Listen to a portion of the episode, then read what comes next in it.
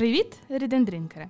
З вами подкаст, де цінують якісне чтиво та хороший алкоголь. Ми, книжка і келих, складемо вам компанію на вечір. Hello! Hola, bonjour! І сьогодні ми обговорюємо роман Ліни Костенко Маруся Чурай.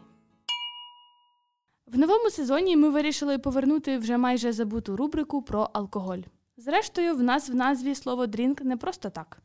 Оскільки ми говоримо про сучасну українську літературу, то давайте запивати її сучасними українськими дрінками.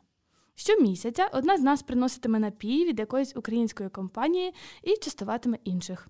Сьогодні для нас щось принесла Оксана. Оксана, що в тебе?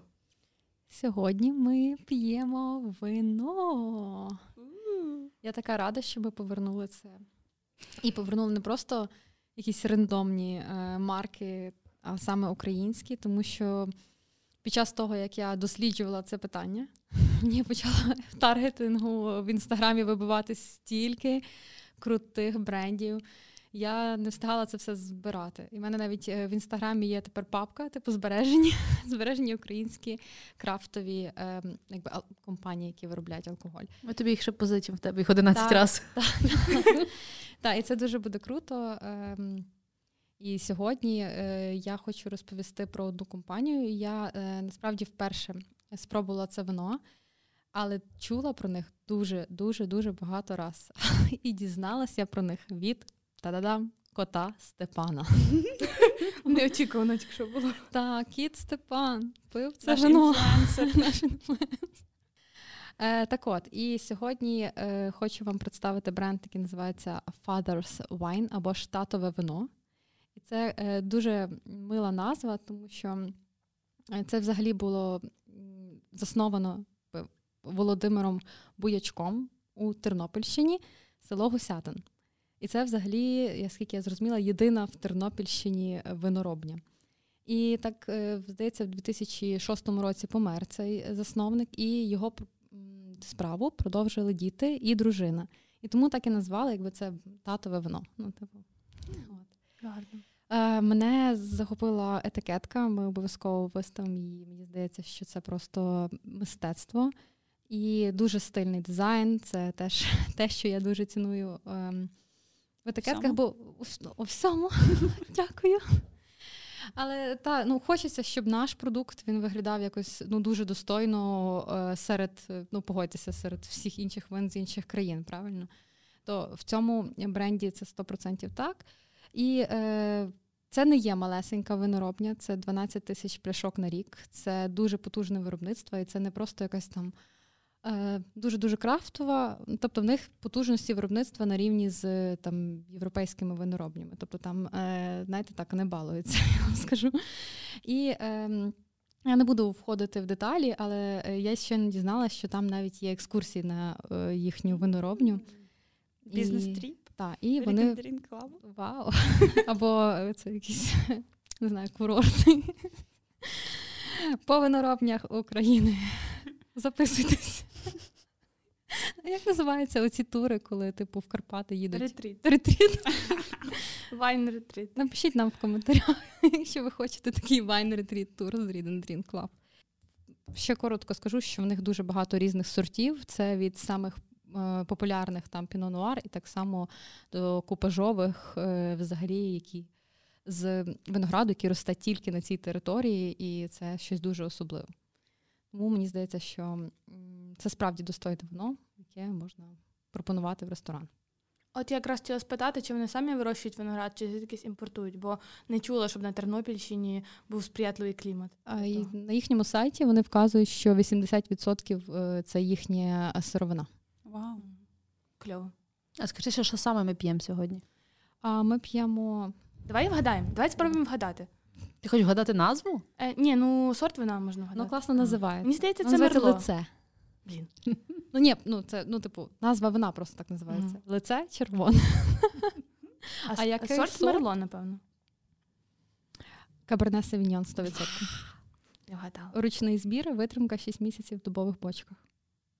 Ну, класне, воно воно не дуже терпке, таке. Воно фруктове. Мені здається, що там якесь вино, цей ягода смородина Ем... Є щось таке дійсно. Ну, але мені перший ковток був е, таким терпкуватим. Ну, можливо, воно ще там не набрало повітря, але зараз, коли я розсмаковую, я думаю, що напевно до якогось е, м'яска такого воно би класно mm-hmm. підійшло.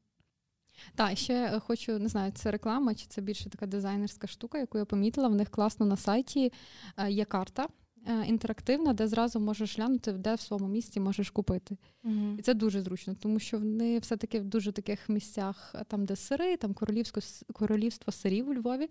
Тобто ти не не дізнав себе, напевно, без mm тої карти. Ну, тобто, ну це на рівні, правда? Що ти mm там не відповідь в Директ, можна на сайті замовити і ще ціна, глянути. Ціна в Директ. А як давно вони засновані? Можливо, я пропустила цей факт. Е, на етикетці пише з 2010 е, року на Тернопільщині. Круто. Так, я раджу всім спробувати. Дуже така етикетка симпатична, і ціна, мені здається, якщо порівняти з іншими винами, ну, типу такого, це, то, напевно, трошки вище середнього. Угу. Але все-таки там воно таке гарне, як для колекції. Бо саме ця етикетка для мене просто топ. І плюс воно українське, тому гроші, які ви платите, йдуть не на експорт, не в бюджети інших держав, а в нашу економіку.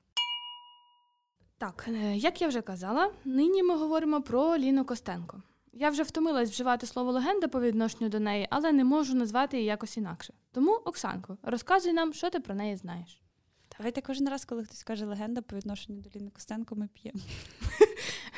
Read and Drink Club Drinking Game. Отож, Ліна Костенко. Легенда. Дрінк. Ем, що ж, народилась Ліна Костенко 19 березня 1930 року у місті Ржищеві на Київщині у сім'ї вчителів. Батько її, Василь Костенко, був вчителем поліглотом, який самостійно вивчив 12 мов. Це мене дуже здивувало. Е, та за потреби викладав усі предмети в школі. Тобто такий дуже ерудований мужчина. Ну, не здивувало, а вразило, скажімо так. Фулстек. Наприкінці 1930 року до нього прийшли з обшуком НКВДисти. Показуй, де ти ховаєш зброю. Грізно спитали вони. Василь Костенко усміхнувся і, як виявилось, порочно кивнув на колиску, де спала маленька Ліна. Отам. Це так мило. Ну як? Результат типу реакція його мила, але сам факт, звісно, е, не дуже. Так, от вже в 1936 році батька майбутньої поетеси заарештували і забрали від родини довгі 10 років. Суддям він сказав лише ці слова: вашим червоним прапором тільки биків лякати. Ось так Ліна Костенко стала дочкою ворога народу. А за що, власне, його арештували? Політичні репресії. Тобто він був якийсь ну, мав Актив... активну громадянську так, позицію. Так, позицію. Мені не виходить з голови, але Таня, ти впевнена, що цей чоловік міг би назвати дочку Сталіна? Так отож, після того, як я прочитала біографію, я вже не впевнена. Але мені 100% хтось про це розповідав в універі. Бо от було це таке радянське ім'я Доздраперма. Типа, ну, це Доздравствуй 1 мая, і дітей називали Доздраперма.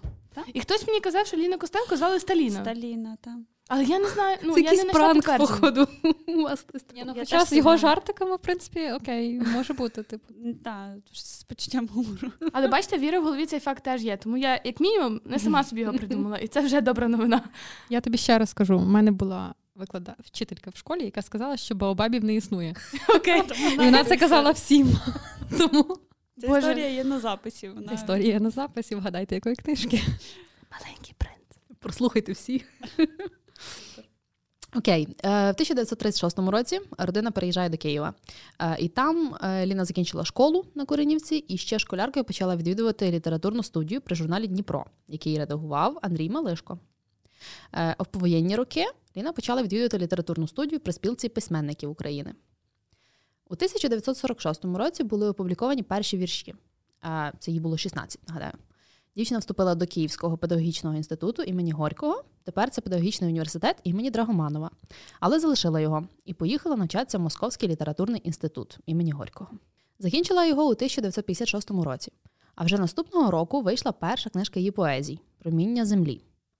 Друга збірка Вітрила була опублікована у 1958-му, а згодом збірка Мандрівки серця у 1961-му. У 1962 році збірка Зоряний інтеграл була заборонена радянською ідеологією. І тоді поетичному слову Ліни Костенка було оголошено заборону. Її твори не виходили окремими виданнями до 1977 року, це 15 років. Тож поетеса писала в шухляду, і тоді ж, до речі, вона написала нашу цю Марусю Чурай. Костенко не належала, в принципі, до якихось таких дисидентських організацій, але коли в 1965 році почались арешти української інтелігенції, підписували листи протесту. Коли у Львові судили В'ячеслава Чорновола і його друзів, вона була на процесі. У 1969 році у діаспорі було видано велику збірку поезії, до якої увійшло все краще, створене той час поетесою, зокрема вірші, які поширювалися у сам видаві через заборону тогочасної цензури. У 1977 році Ліна Костенко повертається в українське видання.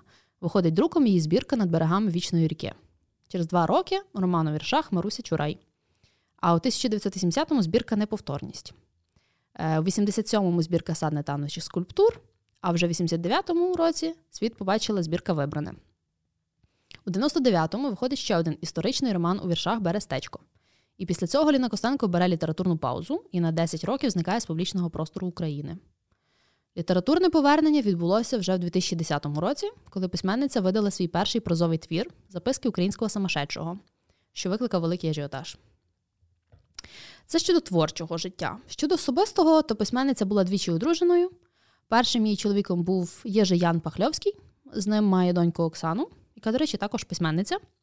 Е, другий шлюб Костенко взяла із директором кіностудії імені Довженка Василем Цвіркуновим. Разом вони прожили 25 років аж до його смерті. Е, в цьому шлюбі народила сина Василя. І цікаві факти, такі, які мені сподобались. Е, перший, до речі, ми писали його вже в інстаграмі. На випадок, якщо вони читали, то подейкували, що в неї був закоханий Василь Симоненко. А Дмитро Павличко не так давно зізнався, що досі береже коробку сірників, куплених кілька десятиліть тому, аби прикурити її цигарку, бо вона була екстравагантною і курила. А я читала інтерв'ю Павличка. Він там нічого про е, ці сирники не згадував, але він згадав, що для нього, е, якщо шістдесятники, це точно Ліна Костенко, що вона якби образ і легенда. Я сьогодні спою цих дівчат. І е, що він сказав, що дуже шкода, що ми з нею перестали спілкуватися, але взагалі вона зараз мало з ким спілкується. І це чомусь мені так запам'яталось, що ну, якби, вона одна така жива, справді, і він теж живий. Він на рік на 10 років, здається, від неї молодший. І вони не спілкуються. Ну, типу, дивно, правда? Ну, ну, Про неї ходять чутки, що вона живе таке, в принципі, дуже самітне життя. Відлюдне. Угу. От ще мені цікаво, ти сказала, що вона як обличчя шістидесятників, і це правда, бо я з історії, в принципі, тільки її пам'ятаю точно, що вона шістидесятник, а решта для мене для мене стус в першу Суста. чергу. Ну, може, не знаю. Але от е, я, коли читала, коли готувала біографію для допису, я е, очікувала побачити там якісь більш такі радикальні речі, які вона робила. А ну, по факту вона там підписала лист, там підписала лист, е, там десь вклинилась, але там якихось яскравих протестів е, чи ще щось не було. Максимум було одне голодування, але і те не там не за арешти чиїсь, а за те, що їй не давали писати. От не хочу ніяким чином применшувати її постать чи ще щось. Але от мені просто цікаво тоді, за що ем, вона настільки високо на тому підесталі стоїть. Чи тому, що вона жінка, і їх було не так багато жінок поетес в ту епоху, чи якісь інші причини? Цікаво. Ну, я насправді підтримую. Хотіла підняти з вами цю тему, тому що в мене, в принципі, не дуже ну, неоднозначне ставлення конкретно до її постаті. Е, Бо я ще з історії пригадую, якраз е, коли ми говорили про шістдесятників, я знала про Стуса, про Симоненка, про їхню ну, дуже трагічну долю. Е, А про Ліну Костенко завжди говорили, що вона власне писала в шухляду. Е, ну, І я знову ж таки не, не, не можу применшувати зусилля, але ну, зрештою це такий. Пересижувати, та? тобто якийсь чекати час, коли трохи вляжеться атмосфера. І от як ставитися е, до неї в порівнянні, наприклад, з такими людьми, як Стус чи Симоненко? От е, Для мене це завжди була така дилема моя внутрішня. Я розумію, про що ти говориш, але мені здається, що можливо через те, що в неї були діти, і вона дуже переживала. Я не знаю, які в неї там були стосунки з чоловіком, можливо, вона тому трохи тримала це всю дистанцію і ховалась. Але ну, в Стуса теж були діти. Ну, я розумію, але ну, типу. Ну, це, звичайно, кожного свій шлях, і ти якби обираєш. І зрештою, вона зараз жива і вона продовжує творити, на відміну від них. Е, Просто це таке ну, запитання, яке може собі цікаво навіть задати, як ти в такій ситуації би діяв. Якийсь такий інстинкт самозбереження, напевно, так і зараз ми бачимо, що в кожного він інший, там хтось виїжджає і навіть не збирається там повертатись, а хтось там тобто, навіть не виїжджав. І, і там, тобто... О, Хтось до перших ліній добровольцем. Та. Ну, тобто, так, це, це, Кожен вибирає, як йому. Не знаю, чи це, це можна якось по цьому щось судити. Не знаю, мені дуже сподобалося, як сказав Станчишин на самих початках війни про те, що Боже, надію, що це він сказав, я йому не приписую. Е, що немає неправильного способу проживати війну. Що як би ми зараз її не проживали, що б ми не робили, це все правильно. І чи ти несеш 10 гривень в місяць, чи ти стоїш з автоматом напередку, ти в тому в тому випадку герой, бо ти рятуєш принаймні одного українця себе. А якщо в тебе діти, то там навіть кількох українців. Тому я розумію, про що каже Іра. Е, коли вона порівнює Костенко зі Стусом. Е, але я думаю, що не варто її звинувачувати за те, що вона пересиджувала. І класно, що вона є до наших часів, і що ми так, маємо взагалі цю честь жити в один час з такою людиною. Однозначно, я згідна. Рухаємося далі до її цікавих фактів. Так, в мене є ще два цікаві фактики. Ну, як цікаві? Мені. Окей, е, за роман Віршах Маруся Чурай і за збірку Неповторність поетеза отримала Державну премію України імені Шевченка. За книжку Інкрустації, видану італійською мовою, їй присуджено премію Франческа Петрарки е, у 1994 році. Е, а у 2000 році Ліна Костенко стала першим лауреатом міжнародної літературно-мистецької премії імені Олени Теліги. Також їй було нагороджено почесною відзнакою президента України в 92-му і орденом князя Ярослава Мудрого 5-го ступеня у березні 2000-го. Е, але от що цікаво, і, до речі, мені здається, цей факт у нас також є в інстаграмі, що Ліна Костенко відмовилася від премії Золотий письменник України, не пояснивши нічого жодним словом, і від звання Героя України, яке хотів їй вручити Ющенко. А у 1998 році у Торонто світовий конгрес українців нагородив Костенко своєю найвищою відзнакою медаллю Святого Володимира. І тут не знаю, чи пльотки, чи не пльотки, але читала я що з спогадів Івана Драча, е, що він привіз їй з Торонто оцю нагороду, і вона з усієї сили жбурнула її в далекий кут та грізно до мене промовила: Я не хочу цієї медалі, нащо вона мені здалася? Ну, це звучить як те, що могла зробити старша людина, причому досить така епатажна. Так, от те, що вона епатажна, це 100%. Я також чула факт, коли вона що вона з'явилася на слуханні власне Стуса е, і прийшла туди в плащі, і ніби коли вона давала свідчення, вона викинула е, червоні троянди з під плаща і виголосила якусь певну промову там на його підтримку. Е, ну, тобто, теж такий досить промовистий жест. Ну, взагалі, це багато хто пише, що вона така гостра на язичок. І в мене, власне, третій факт з цим зв'язаним. Е, також спогади Івана Драча. Одного разу я разом з Ліною та Іваном Дзюбою потрапив на зустріч з французьким філософом Жаном Полем Сартром та його другою половинкою та однодумницею Симоною де Бувар. Це був Київ десь 1962 рік. Сартр Чекай, і... Симона де Бувар була в Києві? Разом з Сартром. Сартр. Для мене Сартр Сартр, це Монтбуар. Ого, е, круто. Вони хотіли е, зустрітися не тільки з основними офіційними обличчями Союзу письменників, але ще й з письменниками-бунтарями. Тому от організували таку зустріч. І зустріч влаштували в готелі Україна. Ну там посиділи, побалакали. Після того вже ділилися враженнями е, в тісному колі шестидесятників. І більше всього здивувало, що е, їх що ці от стовпи екзистенціалізму живуть в окремих кімнатах, хоча є парою. Аліна Костенко, як завжди, показала на що здатен її оцей гострий язичок, е, сказавши тоді: не дивно, що Сартер екзистенціаліст, потворний мовжаба старий, йому ж нічого більше не застається. А наш Іван Дзюба видний, талановитий. От якого біса йому екзистенціалістом бути? Знову ж таки, не знаю, чи це пльотки, але прочитала, що це спогадів Івана Драча. Так. Я не знаю, що сказати. Нормальний коментар, але це йому запам'яталось. Бо вона не про нього сказала. Може, йому і запам'яталось, тому що вона не про нього сказала. Заїло. Я то й кажу. Трохи так.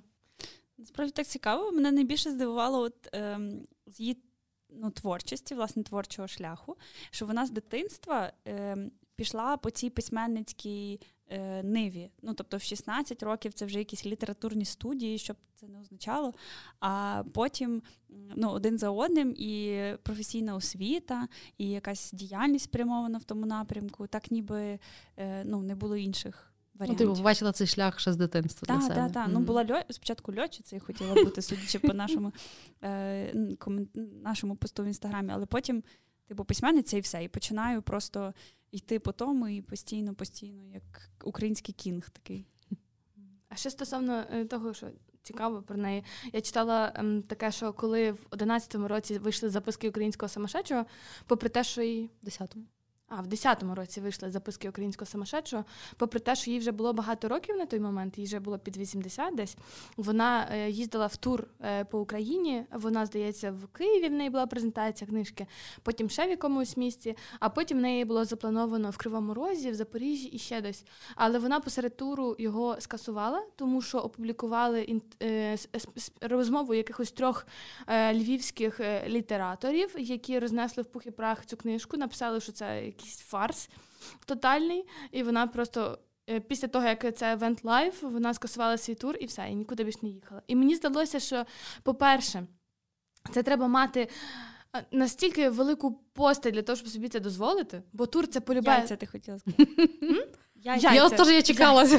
Тому що це, це полюбає дуже багато грошей, дуже багато е, розірваних контрактів і всяких цих е, неустойок, як це українською не знаю. Ось, е, по-друге, це ж тур це потішити своє самолюбство, а ти від того відмовляєшся. Тільки через те, що якісь писаки тебе рознесли. От мені здається, що таке могла зробити тільки Ліна Ну, але з другої сторони, коли таке робити, як не в 80? Теж Типу. Ну, я вважаю, що 80 вона мала мати в одному місці якихось писак і просто згадувати їх на кожному місці, е, як е, просто не знаю, плазунів, які ні на що не здатні. Напишіть таке, і потім будете їздити разом зі мною. Я вас запрошую. І е, щось подібне. І я думаю, що ну, типу. Ну, це якась дитяча ну, вибірка до мене. То, що вона типу скасувала, так об. А мені здається, навпаки, дуже доросла. Тому що, е, типу, дитяча так, тоді посередині є така не дуже мачурна, коли ти така, ну я ж обіцяла людям, ну я ж винна. А супер доросла це така, коли я в сраці мала вас і ваші договори. Я не хочу. Ображена. От. Але варто віддати належне. Я пам'ятаю, якою проблемою було купити ці записки. Їх не було на вітринах. Я баба Галамага їх додруковувала, я не знаю, ну кілька разів, і все одно це один з найбільш рекордних, здається, випусків в принципі в історії сучасної України. А ці три писаки. Боже, я ну я впевнена, що вони хороші люди. Ну я бачила імена, уявлення немає, хто це. От Ну так от, ну чому на них зважати? Ну, типу, завжди Так. будуть люди, які хочуть на чомусь зловити хайп. І вони це вони. Ну, типу, це вони просто вирішили. От ти їх не, не знала і не і забула. Ну, тобто, але вони оцю зловили свій 15-хвилинний хайп, і ха, через них е, вона скасувала тур. Угу, угу. так але з другої То вона я, на її це місці я б навіть не спускалась до того рівня, щоб читати це. Розумієш? Так, ну, типу, з, з усією повагою до Ліни Васильівни, але це трохи така драма квін, знаєш. Та я ж про, про це й кажу, що тільки вона могла це зробити, бо тільки вона настільки епатажна, щоб е, отак задрамаквінити. Ну, а до речі, ви читали ці записки? Я читала, мені чесно не зайшло, але я тоді була дуже мала, тому я впевнена, що я ще дам їм шанс, коли буду трохи більш свідома. Я почала вчора читати. Е, Для мене це зводка новин 2000-х років з особистими мемуари. коментарями. Та. І, ну, типу, воно, знаєш, перший раз читаєш, о, такі флешбеки, е, там оце замову за президента, там ситуація з Гонгадзе. Оці всі ти читаєш і ти знаєш, вертаєшся як своє дитинство, згадуєш це все. Зараз свій вік видаєш. Ну, я не, не, не, Тому не, що не я не приховую знаю, це. хто такий Гонга. Ну, вже знаю. Я, я, я чула. Ні, ні, Мені подружки розказували. Вона. Ну, і маю на увазі, ти це, це читаєш, каже, тобі згадуються зразу ці вечори сімейні, де там батьки обговорюють новини і так далі. Але коли це читаєш якийсь там вже другий розділ, ну воно, якщо чесно, трошки піднадоїдає. Я не знаю, може це мені, але мені стає, стає скучно. Типу, ну що далі? Типу, як я це все прожила, я це все знаю. Що буде далі? Ну, і я буду почитати далі, поцікаво, чим воно все закінчиться і так далі. Але поки що враження десь такі. А То хіба не книга про якогось програміста? Це, Ну, мемо- це- мемуари від імені програміста Ага. про кучмівську цю добу. Як програміста, сисадміна. Програміст? Ага, давайте. Ні, Ні, ну, Костенко було 80 років на той момент. Вона мала право не тямити різницю між програмістом і садміном. Комп'ютерщик. Ні, це, це, це все окей в тому плані, е, що. Е, Ну, добре, я просто до чого, чого я виправила. В нас асоціація зараз, що програмісти вони там не знаю, е, долари грибуть е, лопатами і так далі. А там, власне, в них е, все-таки проблема фінансова, вони не мають достатньо коштів, щоб, щоб нормально жити і так далі. Ну, а коли ти кажеш цю книжку, то власне важливо розуміти, що вона не позиціонує це як якийсь сюжетний роман з uh-huh. перипетіями. Вона позиціонує це як екзистенційні песимістичні мемуари. І мені здається, вони такі довгі і нудні для того, щоб таким чином пояснити, як довго і нудно тривала вся ця доба, поки ми спорили за мову, за президента і за всі ці шняги. Тому тут, якби форма, вона теж служить на те, щоб передати наскільки це все було довго і марудно. Ні, та я я цілком погоджуюсь. Я просто думаю, вони там щось 500 сторінок, е, і я думаю, чи, чи хтось ну стягує їх дочитати. Ні, ну як мінімум Ліна Костенко стягнула дочитати і її Стягнула дописати. Ну, я собі уявила, оце Таня розказувала про тих трьох писак, які тоді розкритикували. А якщо вона зараз нас послухає, ні, так це прекрасний твір, просто до нього треба дорости. Ми тут такі, знаєте, неоднозначні тези висловлюємо, а потім вона скаже. Ми все можемо спіхнути на вино. Добре, тоді рухаємося далі. Рухаємося до оцінок, і хочу сказати, що коли сьогодні я відкривала це опитування, то в мене трохи тряслись руки, бо я боялася, що я там побачу. Бо якби хтось Марусі Чурай поставив два або три, то я б не прийшла нині на запис. Але є гарні новини. Маруся Чурай у нас отримала три п'ятірки і одну четвірку. Тому ми майже одноголосно визначили, що це шедевр. Зараз перейдемо до обговорення і побачимо, чому, власне, ми цей роман таким вважаємо. Маруся Чурай, як ми вже сказали, це історичний роман. Ми умовно для себе поділили його на дві частини. В першій частині це розділи 1 і 5 розвивається любовна лінія, а в другій частині розділи 6 і 9 історична.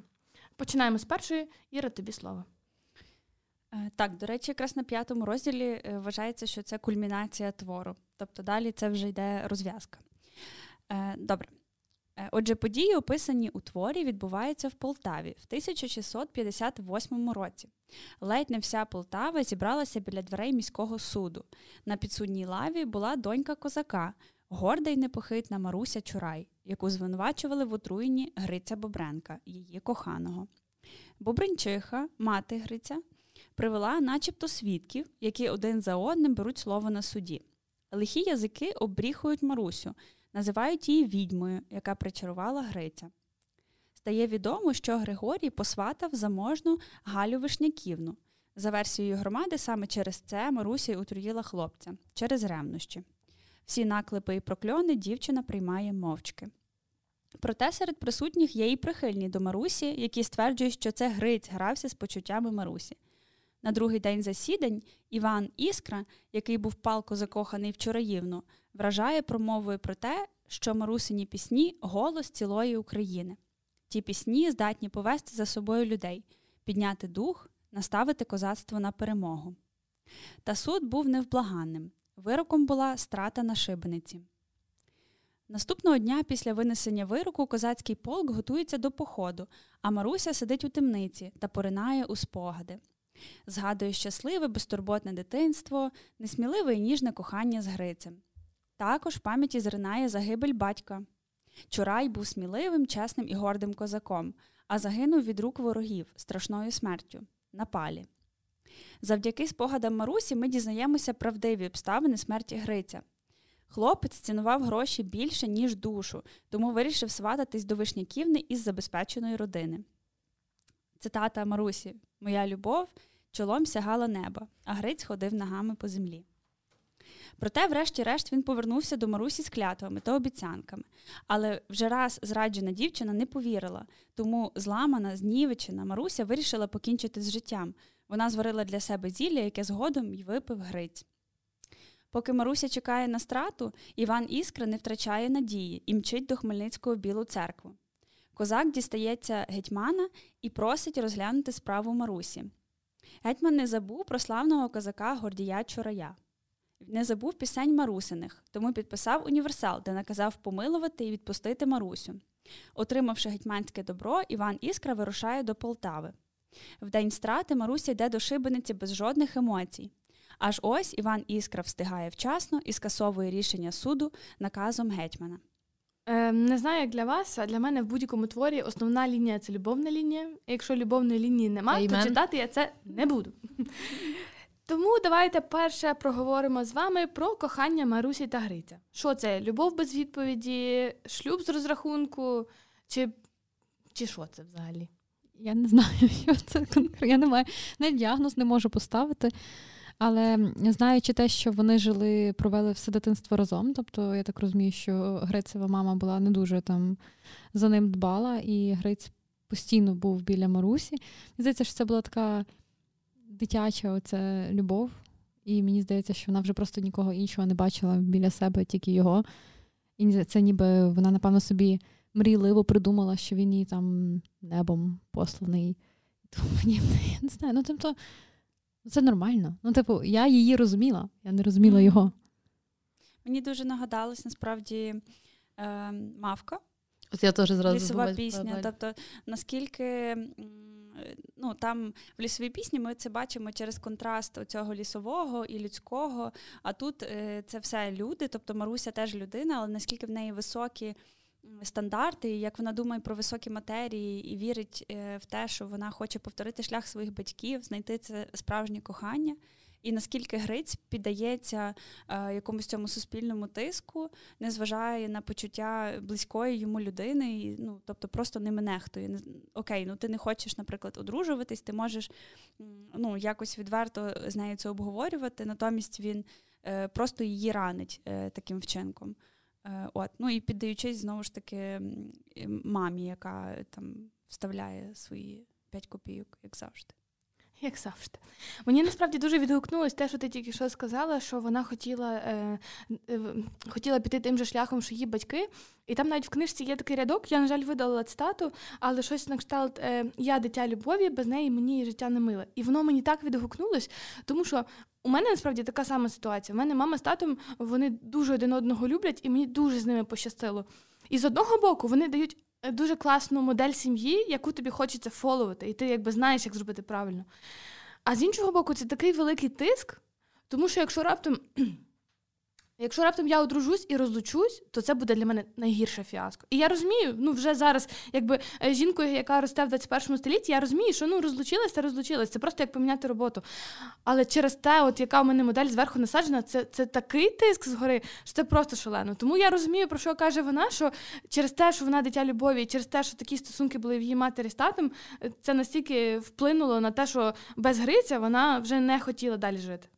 Угу. Я пам'ятаю, коли читала, я теж згадала е, тебе, бо ти колись про це розповідала. І ти ще дуже дивувалася, чому в нас немає такого.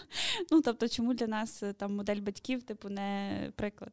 А ну, мене тоді здивувало те, що власне для тебе це ну, такий еталон. Та да, я в дитинстві думала, що це всіх так, як у мене, і там у когось батьки розлучені. Коли я виросла і зрозуміла, що це майже у всіх батьки розлучені, а таких, як в мене, дуже мало, то я просто в шоці була. Це було неприємне Discovery, насправді. Я б хотіла, щоб всі люди світу отак любили один одного, як мої батьки, і не сварились лишній раз. Це було б набагато легше так жити. Ну, до речі, страх е. Страх розлучення є не тільки в е, дітей благополучних сімей, а є і дітей розводу. Наприклад, в мене теж е, в мене був період, ну там я досі, напевно, цей період. Я я страшно боюсь розлучення. Я боюсь повторити шлях своїх батьків. То ну я не то, що боюсь. Ну, я б цього не хотіла. Ну, я не допускаю цього, скажімо ну, так. Ну, не знаю. Ну, я б дуже-дуже цього не хотіла. Я б, наприклад, своїм дітям хотіла показати, як оце мати оцю сім'ю, тому що е, мені нема куди дивитись. Ну, тобто, чесно, у моїй там бабці сім дітей, і всі, ну там є, типу, не розлучені, є розлучені, але е, всіх такі, знаєш, Ну, немає ідеальної картинки сім'ї. От, наприклад, мене твоя сім'я тепер буде таким прикладом. знаєш. Розкажи нам трошки бачили. більше, яку ми ніколи не бачили. Тому що чим більше ти глибше ти дізнаєшся, а це, знаєш, коли велика сім'я, це важко щось втримати. І ти такий розумієш, ні, я так не хочу, навіть так не хочу, і так не хочу. Ви хоч 100 років разом живіть, але я так не хочу. Типу, та вже розведіться на кінець, знаєш. І так, тому погоджусь. Ну, коли жила Маруся в ті часи, напевно, ем, ти вже коли маєш якусь обраницю, і коли вже все село знає про те, що там ти е, з Марусею вже з дитинства, то ніби всі вже вас е, там якось е, ментально поєднали. А тут раптом такий скандал, що він йде до цієї Галі. Плюс та Галя по опису, ну, типу, так, Галя така трохи. Так собі. Та. Не ображаємо Галь, але так, типу, по опису вона була така не не рівня Марусі, скажімо.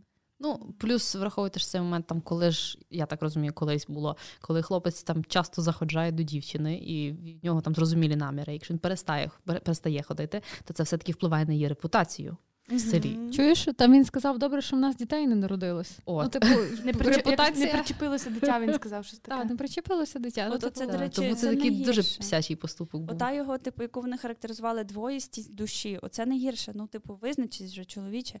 А то ти пішов до одної, потім в ніч своєї, ну, типу, перед смертю ти біжиш до неї і каєшся, і просиш пробачити. Ну, це найбільш е, низький вчинок просто для людини, не для чоловіка. Це, це жахливо. Ну, я спочатку думала, що це все мама винувата. Ну, не правда? Я досі так думаю. Е, але потім я подумала: ну от він так, мама йому на голову накапає, так потім ще хтось на голову накапає, і він буде отак метатися. Тобто людина е, вона слухає когось, а не слухає ніби себе. І це ну, погана риса. Тобто мами не стане, він буде ще когось там слухати. Він, mm-hmm. Можливо, він буде більш до якоїсь випивки, наприклад, схильний, тому що він буде чути слухати якогось кума брата свата, а не е, ну, кохання своє. Рубрика профеміністична. Е, а ви, до речі, зауважили завжди в українській літературі і культурі, в принципі, коли, наприклад, е, дівчина з хлопцем мали дошлюбні стосунки, то вона її ганили, вона там втратила свою квіточку, а він ну красавчик. В неї в нього ще одна в скарбничці. От і зокрема про Катерину, як про покритку пише Тарас Шевченко. Ну щоправда, він її не зневажає, але описує це соціальне явище загалом.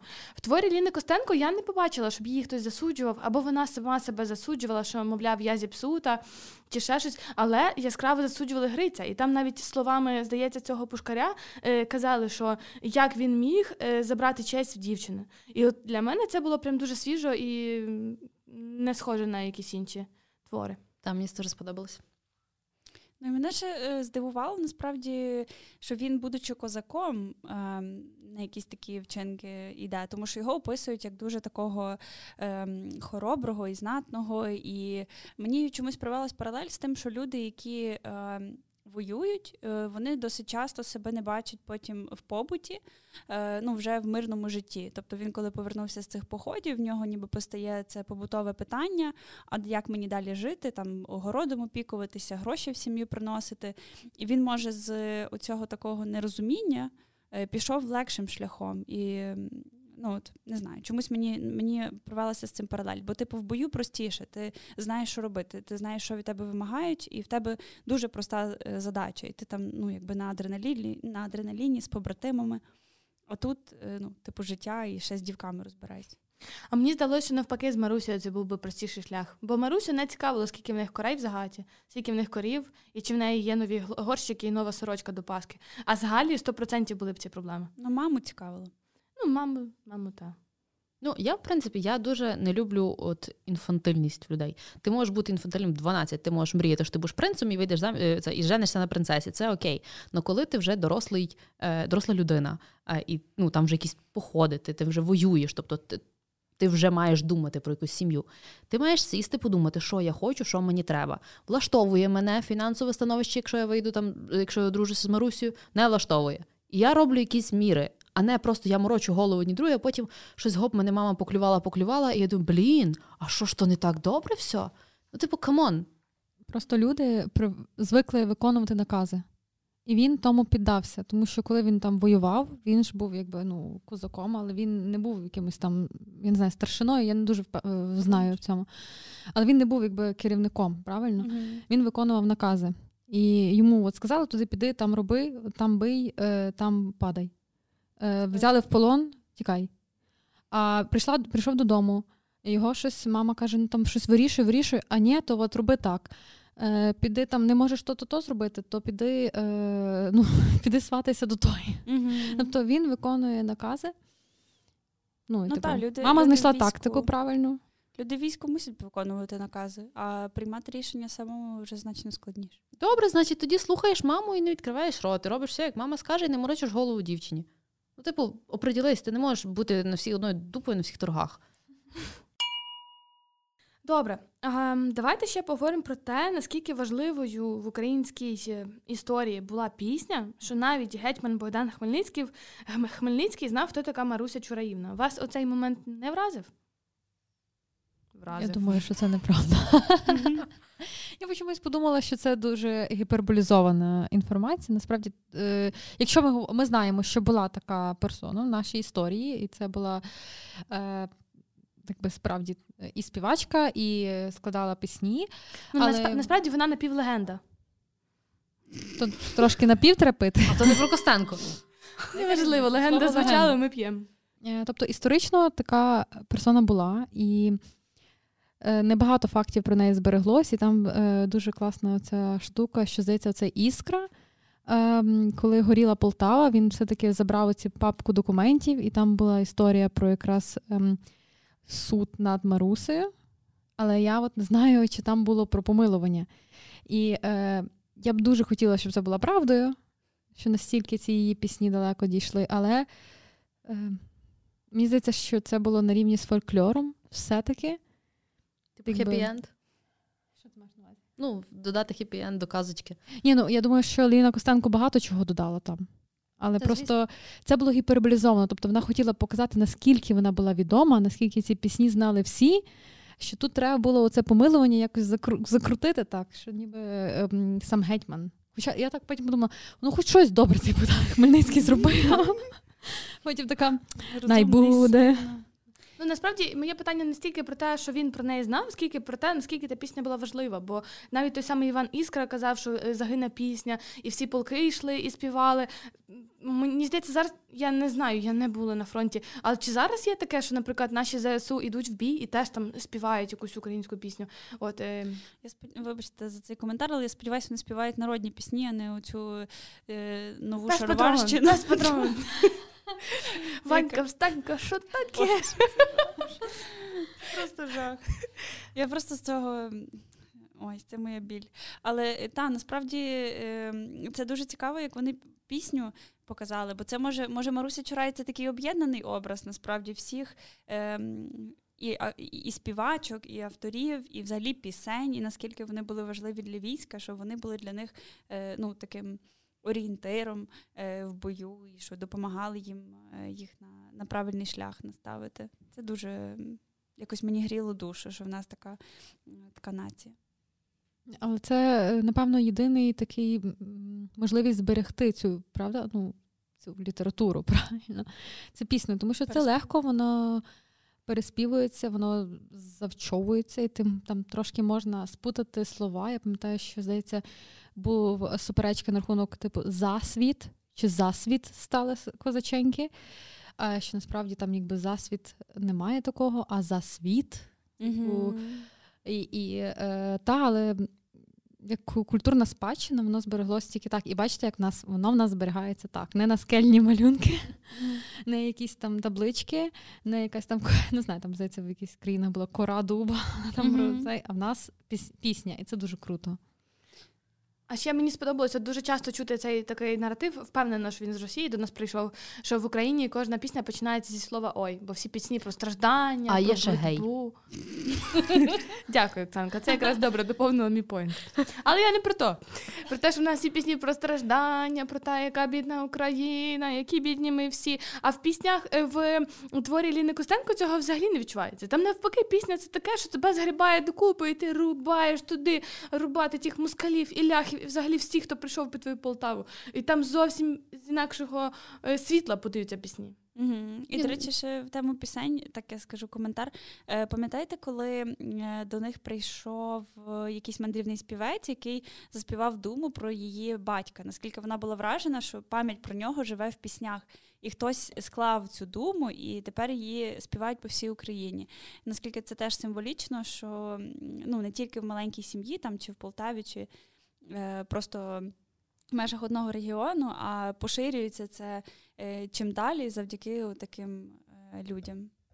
Мені це дуже сподобалось. Ну, До поінту Тані про про всі драматичні пісні в наші, оці такі сльозливі. Ну, типу, я не спорю, більшість дійсно вони такі, ну і в цьому є сенс, тому що ми реально, от наша наша нація пережила дуже багато драматичних подій, і наруги, і голодомор, і так далі. Але в нас, тим не менше, є такі пісні, як Ой, на горі два дубки, яка все одно весела, і ми не як то, ми не здаємось, ми сміємось. А ще скільки ще пісень було вкрадено і перекладено на російську мову, про які ми е, не знаємо. Наприклад, українська вона забула. Так, оце точно вона була. Я я дивилася це відео воно десь на 50 хвилин, і там було просто стільки пісень, які перекладені на російську мову, просто типу якби вкрадені в нас, а українська версія забута. Ну, тому що це все Совєтський Союз. Так, я погоджуюсь. Ну, типу, що ти? Але як як гарно в саду осіннім айстри білі. От хто-то з горочки спустився. Спустився. Але я не знала про айстри білі, поки не не скачала собі Тік-Ток. Я в Тіктоці про це побачила, а до того в мене було з горочки спустився. Це страшно. Ну, ще якщо додати про важливість пісні, е, знову ж таки, згадайте, що колись не було комп'ютерів, приставок і так далі. Тобто люди що мали робити по вечорах? Зібрались та співаємо. І все, бо, бо нема що робити. То сам пішли на вечорниці, зібрались та й співаємо. Прийшов хлоп до дівки, що робити? Співаємо. Співаємо. Ну, загалом, але мені так, до речі... мене поспіваємо. Тут має бути зараз рекламна інтеграція подкасту Як ми кохалися, тому що там вона е, авторка дуже класно розповідає, які пісні співали хлопці і дівчата темними вечорами на Україні. До речі, в мене е, в дворі ну, літом, звичайно, в теплу пору року збираються бабульки зі всіх сусідніх будинків і співають. І я зараз працюю з дому, і десь так четверта година. В мене починаються співи. І я сижу на дзвінку, а в мене співи з балкону чути. Це так класно, просто українських народних пісень співають. Я недавно слухала подкаст е, заставного.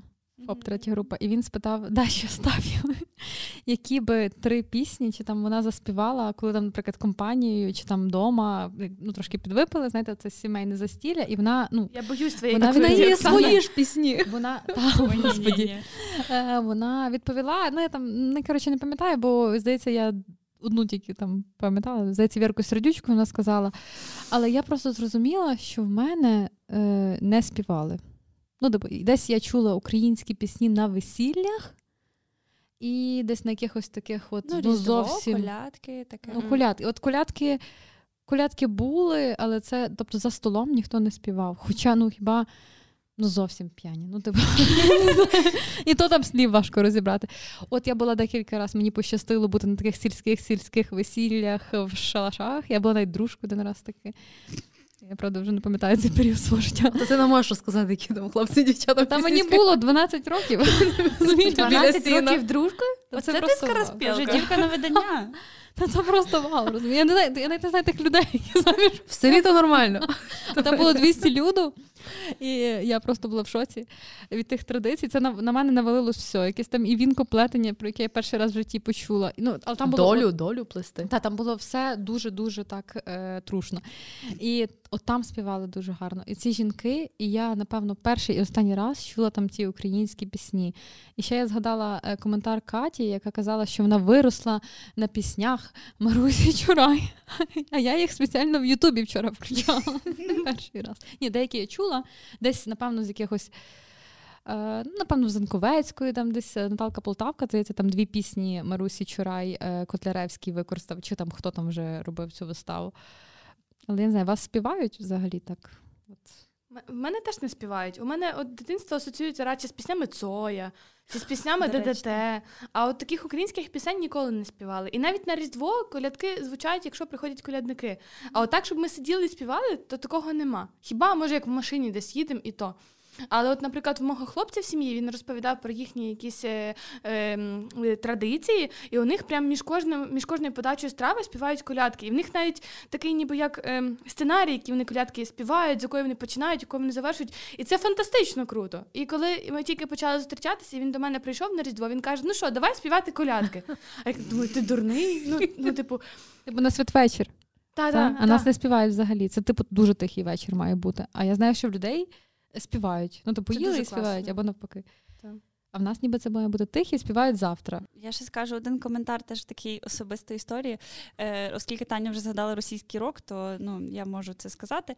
Е, У мене м, батьки теж насправді тато грає на гітарі, і він е, дуже любив раніше е, ну, такий такий рок, але потім, е, напевно, мені було років 12, ну тобто такий ще доволі несвідомий вік. Е, якось його переклинуло з мамою.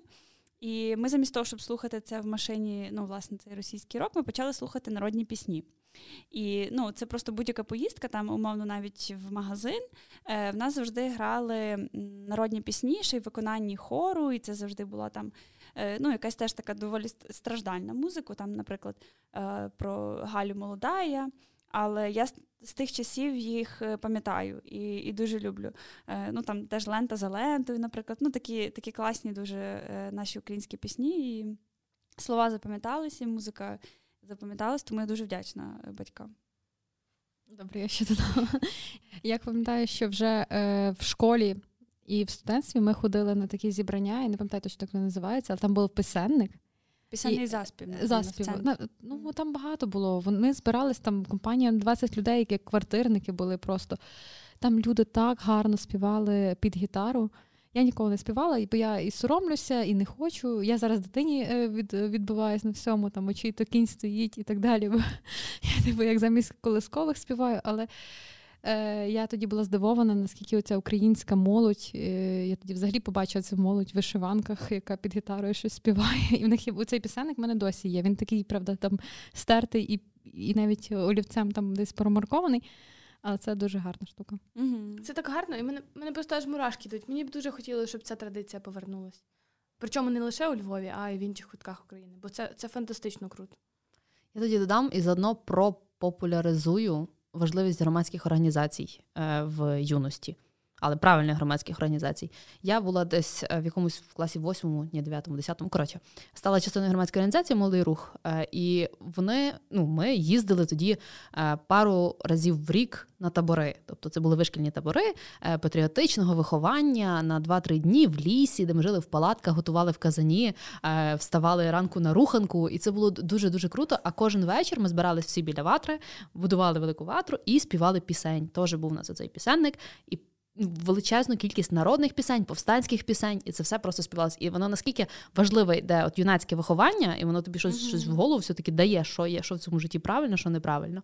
Тому mm-hmm. давайте людей, е, давайте дітей в громадські організації.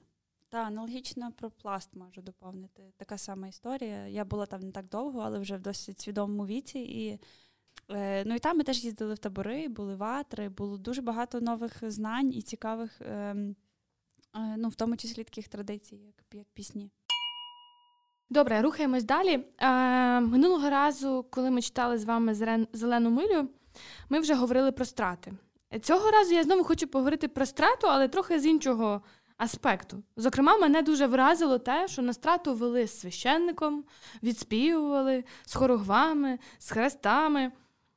Мене вразив цей контраст, що страта це щось настільки антибіблійне, тому що Бог каже, не вбий супроводжувалася цими всіма релігійними обрядами. І мені було цікаво, що ви з того приводу думаєте. Або, в принципі, самого факту існування страт в українському суспільстві відносно не так давно.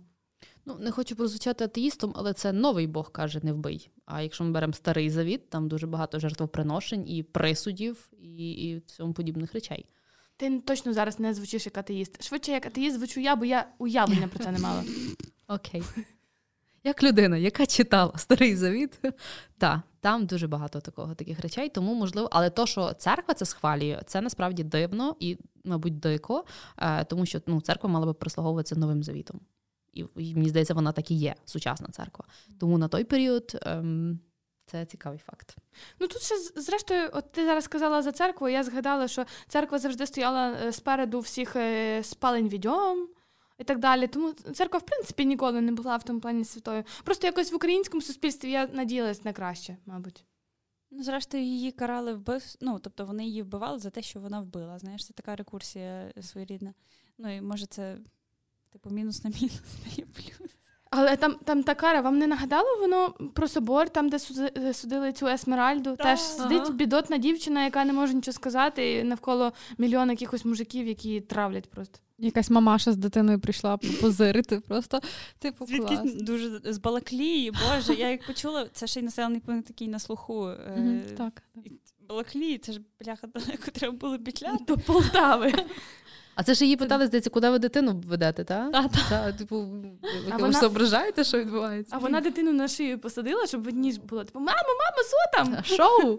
Блін, от просто квінтесенція цього суду це коли приїжджає цей гінець е, від гетьмана, і ну він там, типу, стає свідком всіх подій на суді. і Він каже: типу, народ, чим ви тут займаєтесь взагалі? Ну, типу, там е... ми там воюємо. ви тут що Так, типу, там козаки помирають, ну, типу, бравою смертю. А тут е, ну цей гриць, умовно, такою, як він сказав, наглою смертю помер.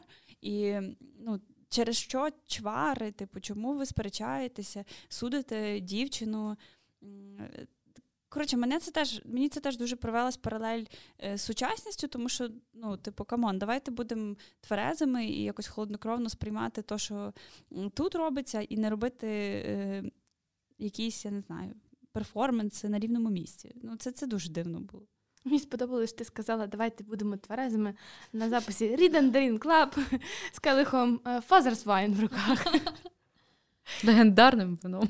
І ще в цьому. Так, я е, хотіла ще сказати слова е, Богдана Хмельницького, який він згадав в цій своєму посланні, про те, що ви не забувайте, за що ви її судите. І це для мене е, для мене особисто те, за що її судять, взагалі не мало ніякого значення. Ну, Тому що мені здається, що е, в цей жорстокий час взяти якусь дівчину, яка ніколи до того не мала е, е, жахливих якихось там гріхів, та, і просто її по Типу, повісити це ненормально. Ну, типу, це ненормально. Тим більше вас що дофіга людей там якби е, можуть дітородного віку. Дітородного віку. Ні, ну я не про то говорю, але е, ну насправді воно виглядало якось ну, не, ну, несумісно з реальністю. І він казав, що все-таки вона за зраду його. Ем, Ну, якби чи його отруїла, чи він що що була зрада, типу, е, тобто вона не просто його вбила, а вона збила його за щось. І Мене це здивувало. По-перше, типу, звідки ти знаєш? Типу, що там було? Ну там що йому Іван Іскра розказав. Що ну і що, що він там розказав, він був в неї закоханий. Ну, але... тому все суть. Всі щось переказують, ніхто нічого не бачив, насправді, ніхто так. не знає, чи вона його реально отруїла, чи ні. Ну зараз так суди не відбуваються. Ну, типу, мають бути докази, якийсь факт того, що це відбулося. Ну а зараз Презумпція так... невинності. Ну так.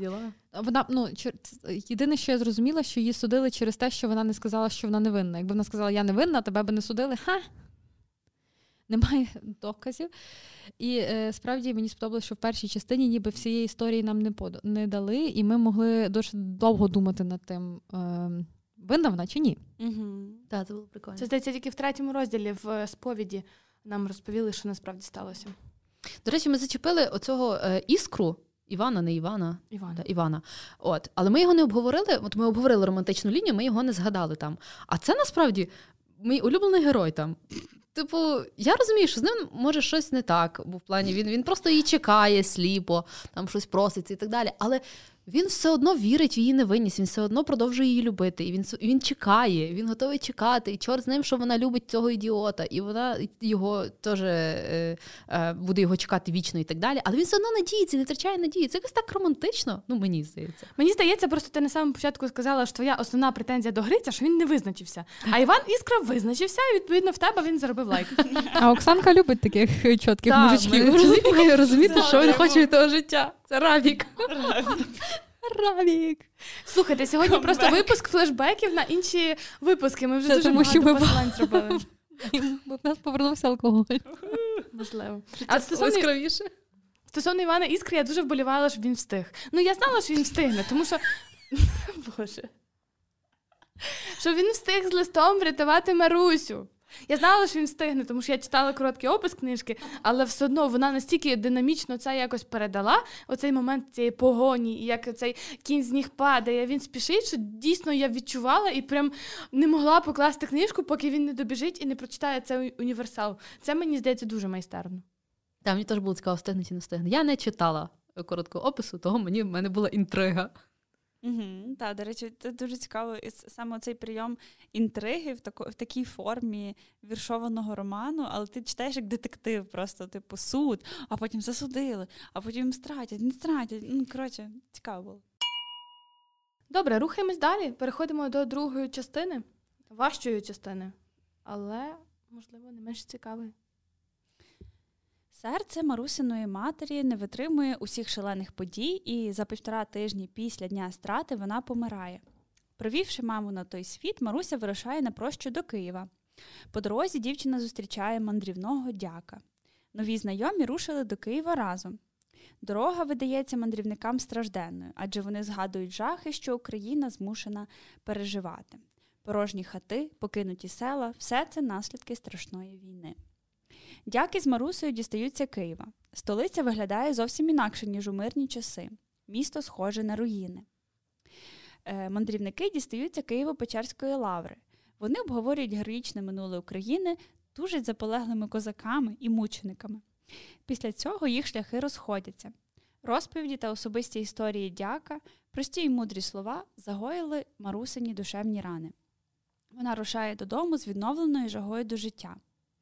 Після повернення Маруся залишилась жити з дідом Галерником, який давним-давно жив самітником неподалік балки. Дівчина захворіла на сухоти і з кожним днем марніла. У Полтаві зима не минула спокійно. У Білій церкві було підписано угоду, внаслідок якої польське панство рушило у Полтаву та вишикувалось під брамою до міста. За білоцерківською угодою вороже військо повинні пустити до міста, але полтавчани на чолі із пушкарем обороняються. Полтаву тримає міцний вал, на якому стоїть Іван Іскра. Іскра думає про Марусю. Парубок мучиться від нерозділеного кохання. Він пропонував коханій вийти за нього заміж, але та відмовила, аргументуючи це тим, що вона сама нещасна, тому не зможе ощасливити парубка. Облога міста тривала три тижні. Вороже військо вже почало вирубувати ліс, у місті голод, всі дороги обірвані. І так тривало до самого Різдва. Тільки після свят місто було звільнено. Марусі з кожним днем ставало все гірше, а Полтава навпаки ожила. Врешті-решт, після тяжкої тривожної зими прийшла весна. Україною спалахнули нові центри повстань. Тоді Іванові довелося знову йти до бою, полишивши хвору Марусю саму. Згодом вона помирає. Душа дівчини дивилась на те, як козаки йдуть з міста до бою. Військо йшло, співаючи марусині пісні. Зелененький барвіночку, не плач, не журися, а за свого миленького Бога помолися, та інші. І серед них ой не ходи Грицю. Тоді душа дівчини не витримала. Дівчатонька, дівчатонька, дівчата, цю не співайте, я ж іще жива. Я завжди буду жити серці моє та, що не вмираю. У них такі зразу асоціації. Ну, якщо чесно, я зараз в шозі, що вона померла і це кричала її душа, і я не прочитала цей момент. Я Ні, теж вона не ще жива була. Мені теж здається, Вона, що вона казала, що вона я душа жива. казала, що вона жива. Ні, там вже було, що їй все було гірше гірше гірше, і вона ніби вийшла. І це, і Я почула теж так думала після прочитання, але потім я перечитувала якісь собі перекази, і я знайшла там таке. Не знаю, ну цікаво. Загалом напишіть в коментарях, як ви інтерпретували цю кінцівку. Е, Перше, ти згадала за смерть матері, і мені цікаво, які емоції вас викликав цей перший розділ, цей початок. Мене, якщо чесно, ну, не тільки зв'язано з смертю матері, а й з смертю, в принципі, ну, Марусі, зачахлим її життям. Так втратити життя просто. І я не знаю, може, це зараз просто в ці часи якась цінність життя наскільки велика. Ну, ти просто думаєш, людина просто відказалась від свого життя, від, від якихось радостей. Е, та сама мама з боку є той самий іскра, який тебе любить. Ну, типу, та, я розумію, тобі важко, ти горюєш і так далі. Ну, але якось попробуй, перебори себе, хоча б заради матері, ти розумієш, вона залишається сама, і, і вона теж в неї серце не витримає. А отак от просто знехтувати людським життям. Я розумію, що це твоє і це твоя справа. Але я не знаю, мені якось так було сумно через цей момент. Ну, Мені здається, ти плутаєш трошки причинно-наслідкові зв'язки, тому що перше померла мама, а потім вона знехтувала своїм життям, а не Ні, знехтувала ну мама чого померла, бо в неї не витримало серце. Тобто стань, скажи на за суді, я не винна. суду. От, стань, скажи на суді, не здавайся. Вона на суді вже здалася. Вона не говорила, вона ні, просто ну, пішла в тюрму. Це пов'язують з її такою гордою, ніби натурою, що вона не хотіла е, прирівнюватись до цих плебеїв, які там е, плетуть язиками, плетуть язиками і розводять всякі. Так, я, я розумію, але знову ж таки кажу, в тебе ти розумієш, що на кону. В тебе є мама, яка залишається сама. Тобто тебе навіть зараз засудять, повісять, вона залишається сама. Це ти її хорониш, фактично. Ну, е, скажу так, що вона і збиралась померти. Вона ж це зілля для себе готувала. І вона вже вона хотіла втопитись, в неї там не вийшло. Е, Потім вона хотіла отравитись, в неї не вийшло. Потім вона, вона мовчала, я так зрозуміла, для того, щоб її вбили. Ну, тобто, е, щоб її повісили так і цей. А потім, е, а потім що ти здалась, дівчино? А чому ти далі з собою не покінчила? Типу, вирішила помолитись Богу, і, типу, і померти від все-таки своєю, якби, ну, kind of, прямою смертю, та? Ну, якби я не дуже розуміла цієї логіки. Ну, в неї там був рядок, що хотіла померти, а люди не дали. Хотіла жити, а люди не дали, хотіла вмерти, і люди теж не дали. Це Які цікаво. люди тобі що не дали? Ти сиділа в півроку в своїй хаті. Не могла ну, не придумати? дали вмерти, в смислі, перший ну, раз ну, витягли рази. з води, другий раз і випили отруту, третій раз не повісили, а виправдали. Це цю зневіру в тюрмі я ще розумію, бо вона, мені здається, вона картала себе за смерть Гриця. Хоч вона фактично не була якби виною, але вона посприяла його смерті, скажімо так, бо він неї взяв це зілля. Тому тут я ще розумію. Але ну окей, це тебе якесь миттєве помутніння, хай там день, два, тиждень, але тебе має попустити. Ти маєш зрозуміти, що робиться. Ну, якось, ну я розумію, вона, напевно, молода була, я не знаю, скільки там років було в цьому. Тобто це теж якась така свого роду інфантильність. Вже десь 20 було, напевно. Мені вже казав, що вона вже стара стара дівка. Ага. Ну тоді вже це це не ок. Але насправді, поки Оксана не підсвітила цей момент, я не розуміла, що вона дійсно постійно намагалася покінчити е, життя самогуб з життям самогубством. І це цікаво, бо можливо така була якась її натура, і в неї реально був такий намір. Тобто людина, яка е, ну, в глибокій депресії, повертаючись до попереднього епізоду зі Стефаником, е, де ми теж це питання обговорювали. Можливо, в неї дійсно був такий намір, і вона просто е, все життя була нещасною. І ми можемо думати, що ти можеш себе зібрати докупи, але є люди, які не можуть це зробити. А давайте рухатись далі. Е, мама померла, і для того, щоб з тим впоратись, вона вирушає в цю прощу. Mm-hmm. От досить такий складний насправді розділ, де описується цей подорож до Лаври і назад. І мені цікаво, що ви думаєте з приводу того, що по дорозі вона побачила. Зокрема, мене вразили голодні люди на Волині. Ну, голодні люди на Волині. Я я просто боялася собі Волині. уявити з, з Волині. Я боялася собі уявити цю картину, хоча я зазвичай там візуалізую все, але ну, мені було дуже страшно. Я не розуміла, чому вони йшли аж туди. І аж там вмирали. Типу, на Волині немає лісів. По-перше, то потім. Ну, тобто мені там було настільки... та, там лягаєш і тебе всоти. Блін, ну мені мені було так цей, е, так лячно, і мені було потім. Ну, взагалі було страшно. Всю дорогу люди боялися їй відкривати двері. Тобто я теж подумала. Е, Ти ж не знаєш, ти відкриваєш типу дівчині двері, щоб вона переночувала, З а ти не знаєш. старшим, не ну, самі. Окей, навіть якщо це сама дівчина, ти не знаєш, е, хто вона. Там люди вже були готові на все з голоду, і з страху, і з бідності. І мені ну, мені було б дуже страшно е, повернутися до тих часів. Це ж, е, ну, типу, люди виживали, я навіть не уявляю, якою ціною. І взагалі, оця її дорога. Я взагалі не розумію, на що вона то йшла. Але типу, це в цьому і була суть. Насправді я от е, подумала, щоб вони ну щоб розповісти цю історію. Можливо, авторка хотіла розповісти нам про села, про людей, про Київ той самий, і тому вона внесла цей епізод, який був досить рандомний, тому що дійсно, ну, типу, чому Маруся де пішла, вона вроді би не якась була сильно віруюча. Ну і типу. Але це було гарно. Ну тобто, якщо це так, я думаю, що це так, то це дуже вдалий був е, момент, щоб показати ще глибше цю всю історичний підтек, ну, це цю історичну добу, та, і е, як ну, прост, і простий народ. Тому що це ми не знаємо. Ми знаємо там гетьман е, пішов, сказав, е, зрадив, е, тому зайшли ляхи. Тобто, mm-hmm. та, ми знаємо так сухо, але ми не знаємо. Ну там ми знаємо голодомор, тому що більше свідків, більше фото, більше того, але цей Більше. час ми не знаємо. Та? Документально нічого немає, ніяких, можливо, хтось і записував щось, воно все згоріло. І і так, і справді саме за це я дуже вдячна Ліні Костенко. Я вважаю, що що це було ну, геніально. Легендарно. Оксана заспойлерила свою оцінку.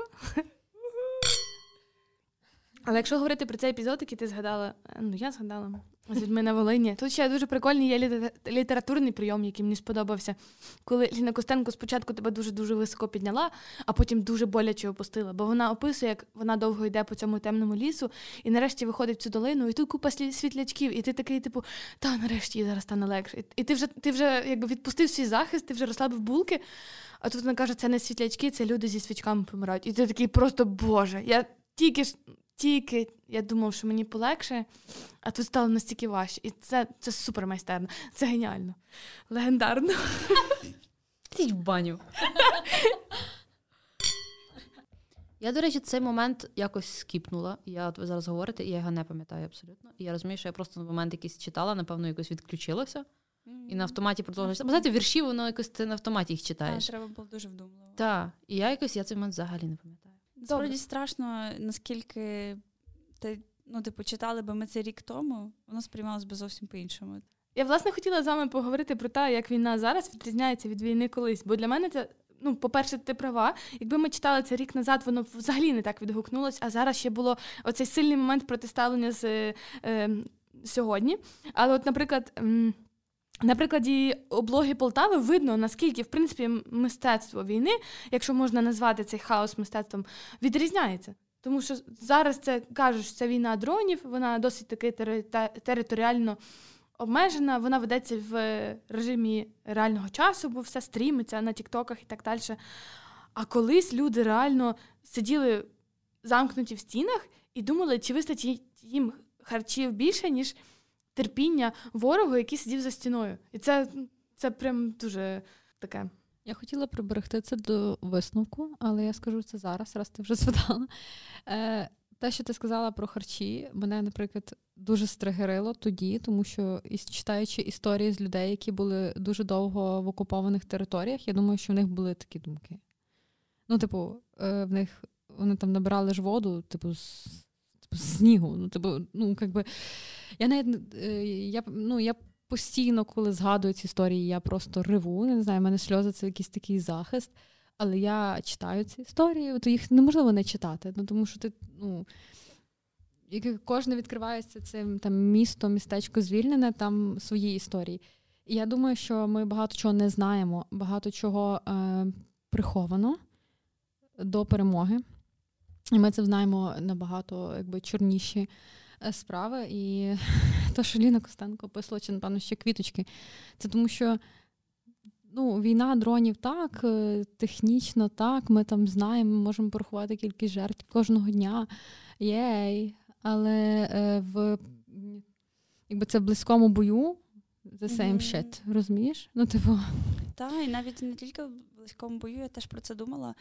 Е, Та сама відсутність світла. Е, ну, типу, з одного боку, ми воюємо технікою, з іншого боку, е, якщо нас позбавляють світла, ми всі просто примати. В нас немає інтернету, в нас немає зв'язку, в нас немає як приготувати собі їжу, і ми знову виживаємо, типу, банально, як люди тоді. І ну, наскільки це в нас нас зрівнює до таких базових людських інстинктів інстинктів і того, що ми маємо виживати як спільнота, інакше в нас якби іншого виходу немає. Так само, як тоді люди, в принципі, виживали. Ну, тоді в них ще був вихід, бо в тебе міг пішов піти банально зігрітися, піти взяти дрова на вулиці, чи нарубати, чи взяти вже готові і розпалити е, піч. Зараз ми залежні від того, що ми не маємо що розпалити, чим розпалити і так далі. О, тобто ти, ти сіла, е, посадила сраку в машину і поїхала в Польщу. А вони там куди мали їхати? Сама. Ну, сама. Е, Я ще скажу, що е, воно як боліло е, мені тоді, так і боліло під час читання. Я дуже сильно плакала в першій частині, і я мене так боліла голова на другий день, що я сказала, що ну його в баню вас з цією книжкою. Я більше її дочитувати не буду, бо далі буде гірше. Чому я просто, от коли там е, Ліна Костенко описувала, що. І знов чоловіків збирають у похід, і знов е, ідуть діти, плачуть. Блін, е, і жінки про все. Та-та. Я думала під час цієї блоги Полтави, як їм насправді пощастило, що ворога нема сильнішої зброї, ніж пістоль чи меч, бо вони сиділи за тими мурами, і ворог ну, тільки міг їх випробувати терпінням. Бо зараз насправді це набагато важче, тому що ніякі мури тебе не врятують. Бо є той самий дрон, є той самий там якісь їхні оці кінжали, і ти не можеш проти сховатися. Ядерка. З одного з одного боку, це легше. Ну, Боже, легше, тому що е, тому що речі відбуваються швидше, і тебе немає того моменту, що ти рік сидиш, чекаєш, б'ють тебе не б'ють. І ну, напевно, це простіше. З іншого боку, те, що більше ймовірніше, що тебе б'ють, це таке фаталіті. Добре, я не збиралася закінчити на простій ноті, тому останнє питання, яке в мене є до обговорення, це про те, як українці взагалі вижили до нашого часу. Бо я не знаю відповіді на це питання. Бо ми не здаємося. Ми не вмирущі, ми вічні. Це як в тому анекдоті, знаєш, що якщо відбудеться Армагеддон, то виживуть тільки таракани і українці. Ви не помітили, що яка історія ця циклічна курвомать? Ну, типу, від- відчепіться від нас, будь ласка. Типу, можна ми просто поживемо 100 років, наприклад, без війни, щоб померла я, мої діти. І вони не бачили то все Ну, та, але твої внуки теж. Ну, типу, ти ж не хочеш для них такої долі. Я їх не знаю. Я щось з ними не знайома. Не зустрічалися. Познайомлюсь, я буду просити ще про 100 років, Якщо будуть хорошими людьми, що буде наркоманами. проститутка і наркоман. Ми точно хочемо відновлювати дрінки на подкасті. Та все добре йде, Оксана. Добре, давайте тоді плавно перейдемо до вражень від книги і до ваших фінальних оцінок. Нагадую, що у нас було 4 і 3 п'ятірки, але раптом хтось вирішив змінити ем, свою оцінку. Змінюють. Добре, давайте почну я. Е, Бо в тебе чотири. бо в мене чотири, так. ясно, Щоб не тримати Тому що ти- інтригу. Тому що ти відключилась і не прочитала цю прекрасну метафору про світлячки і люди зі свічками. Ну, Тому що мене ти спасло. давай я вгадаю. Тому що тобі не сподобалося це в віршах. Чому не що тобі не сподобалось? сподобався Guys, мені сподобалось. Перестаньте домахуватись до моєї четвірки. Мені Це дуже хороша сподобалось. Це дуже хороша книжка. Це офігенна книжка, я її раджу всім прочитати. Ну просто я не можу сказати, що це шедевр. От сядь, напиши, чекай, сікто, тут? 200 з чимось сторінок? 223 сторінки. Сядь, напиши 223 сторінки віршів, і тоді поговоримо, що це не шедевр. Якщо ти напишеш, я скажу, що Ну, це це шедевр. Висказались? Ні, Дякую. Так от. Я коли стала оцінкою, я знала, що так буде. Я знала, що буде три п'ятірки на четвірки, і це окей. Я, я була до цього готова, тому для мене це не було сюрпризом. Знову ж таки, мені сподобалась ця книга. Я не можу сказати, що мені не сподобалось. За те, що на віршами це взагалі бонус плюсик, бо написати віршами це капець як важко. Мені дуже сподобався цей твір. Просто я не можу сказати, що він шедевральний. Тому що ну, сюжет, в принципі, такий стандартний. Дівчина любить хлопця, хлопець вроді любить дівчину, але вроді бігає навколо і так далі. А я не кажу, що це Полтави? поганий. Облога Полтави. Ну окей, це, це історична, типу, деталь. Коротше, блін, не будьте такі злі. Скільки ти поставила собору? П'ять. Бля. Я, от розумієте, я не можу ставити всім 5, тому що тоді 5 знецінюється. Е, і знову ж таки, я не кажу, що він мені не сподобався. Він мені сподобався. Це кльовий сюжет, це романтична лінія. Я переживала з героями. Я... У мене була якась ця емоційна така ця. Просто для мене 5 це коли я закриваю книжку і кажу, йоп твою мать, що я зараз прочитала. Коли я закрила цю книжку, в мене такого не було. Коли я закрила цю книжку, в мене була моя реакція на четвірку. О, блін, кльова книжка. Все. Тобто я не є літературний критик, я не можу судити по якомусь по там е, замислах сюжету, чи по формі, чи по ще чомусь. Я можу тільки судити по своїх емоціях, як простий читач. Тому, власне, я по цьому і сужу, тому для мене це 4. На, фразі я не літературний критик, 95% наших слухачів такі, та бля, наш я тоді ти слухаю. Жартую, жартую. Ви і так знаєте, що ми не претендуємо на авторитетний літературний подкаст. То що? Коротше, добре, я продовжу. Е, коли я дочитала, в мене була емоція, я думаю, що я щось прочитала. Але це було ну, щоразу, відповідно, як е, я читала.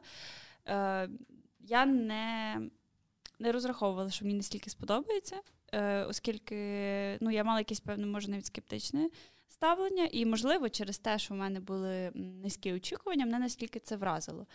Е, По-перше, форма і мова. Наскільки е, ну, я кохалася в тій мові, я не можу сказати. Дуже настільки воно пробиває і серденько розбиває просто е, від тих описів.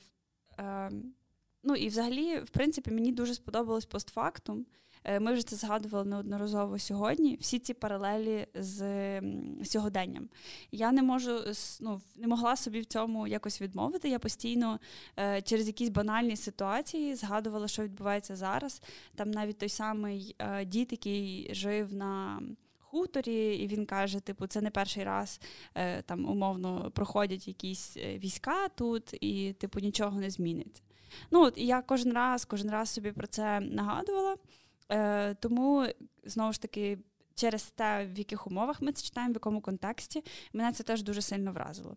Е, ну і плюс останній такий фактор це те, що коли ти вже думаєш про історичну якусь історичний контекст, Наскільки там круто описані оці напівлегендарні, але поряд з тим і реальні персонажі, як часом бувають такі вставки про долю окремих персонажів, чи навіть такі історичні факти. Е, ну, Не дарма цей твір називають таким змалюванням е, і побуту, і історії тих часів, дуже глибоким, дуже детальним і таким, що дійсно пробирає. Е, Тому десь так, в мене п'ять, очевидь. Я теж поставила 5, е, не за сюжет, а за форму в даному випадку. По-перше, я читала цю книгу у видавництві Абаба Галамаги, і мені здається, що Абаба Галамаги тут ще допрацювала на один бал до цієї книги, бо вона в такій дуже крутій е, червоній тканинній обкладинці з фантастичними ілюстраціями. От і я певна, що якби я читала в інтернеті, я б не отримала тих емоцій, а так я потримала цю легенду в руках. Ем, це перше. Друге. Е, понад 200 сторінок віршів, причому дуже класно, ритмічно написаних. І мене аж йокало, коли якісь рядки були знайомими мені, тому що дуже багато з цих цитат є гуляю по інтернету. Е, один з Е, кілька строф ми вчили, здається, в школі. І кожен раз, коли я бачила ці знайомі рядки, мені так тепло вставало всередині. Просто дуже круто. Плюс ця книжка лишила все-таки для мене питання, бо, от, зокрема, є кілька моментів в книжці. Там вся книжка написана ямбом, а є кілька моментів в книжці, які навіть не римуються білими віршами. І я впевнена, що це не тому, що Ліні Костенко забракло майстерності їх е, доримувати, а щось вона хотіла в це вкласти. Я не знаю, що, але це значить, що я до книжки повернусь і спробую цю загадку розгадати. Тому це безперечно шедевр, це геніально. Я не знаю іншого іншої людини, яка могла б щось подібне написати. Це точно щось на рівні Байрона або Шекспіра. Е, тому для мене це це дуже круто, однозначно раджу до прочитання. Може, навіть книжку красиво позичу. No. Ну, так, книжка, книжка чудова. Ну, тобто і формат такий брати, гарний. Та, треба було 100% брати. Але я з тих людей, які купують книги, тільки ті, які мені відкликнулись, і я дуже багато продавала якихось книг. І я реально зберегла, напевно, з нашого якби, читацького досвіду. Лише ті, які мені, напевно, поставила точно 5, і лише ті, які мені відгукнулись, і я їх точно перечитаю ще раз. І це точно ця книга, і я її точно куплю. Е, дивно, чому я не пам'ятала зі школи. Е, це теж ну, дуже дивно. І не знаю, якими там е, ямбами і хореями писала Аліна Костенко, але мені було дуже легко читати. І я розумію, що вона вибрала правильну форму. Мені хотілося ну, говорити про людину, яка співала прозою. Прозаїчно. Там ці вірші дуже гарно лягали ну я не знаю. Я в мене не було високих очікувань, так само, як в Іри. І я, до речі, плакала в двох моментах. Я не, не знаю чому, але мені було так сумно. І, е, Чекайте, давайте типу вгадаємо, яких двох. Ні, Я я скажу, що це була перша частина, точно, бо другу частину я вже дуже трималась. Дуже трималася і читала, так знаєш, сидячи е, за столом. Типу, я сильна, типу, я, я дочитаю, зможу. я дочитаю. Та. А перше я читала типу, в ліжку, вся подушка мокра, це якось так сумно. Е, саме з цієї, коли Марусю хотіли стратити, від тої такої несправедливості. Мені чомусь здалося так несправедливо. Ну, типу, чому судять? Типу, я я дуже перейнялася, не знаю, що зі мною. Але так. Е, я, ну, я не знаю, я нічого кращого не читала за останній час, тому 5. Е, давайте ще довершимо картину Марусі Чурай екранізаціями, якщо вони були. Іра обіцяла нам про це трохи розповісти.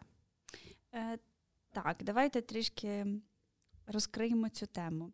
Власне, екранізацій ніяких не було. Е, Ні, але є цікаві факти. Ну, перше, ну, сам факт того, що е, ця, цей твір це в принципі адаптація е, відомої балади, яка ну, власне називається Ой, не ходи Грицю. Е, І якщо ви читали е, текст, ну тобто, власне, текст пісні, е, він дуже нагадує е, власне сетап зав'язку твору. Але е, таке ніби Ліна Костенко додумала собі, як може далі розвиватися історія е, Марусі.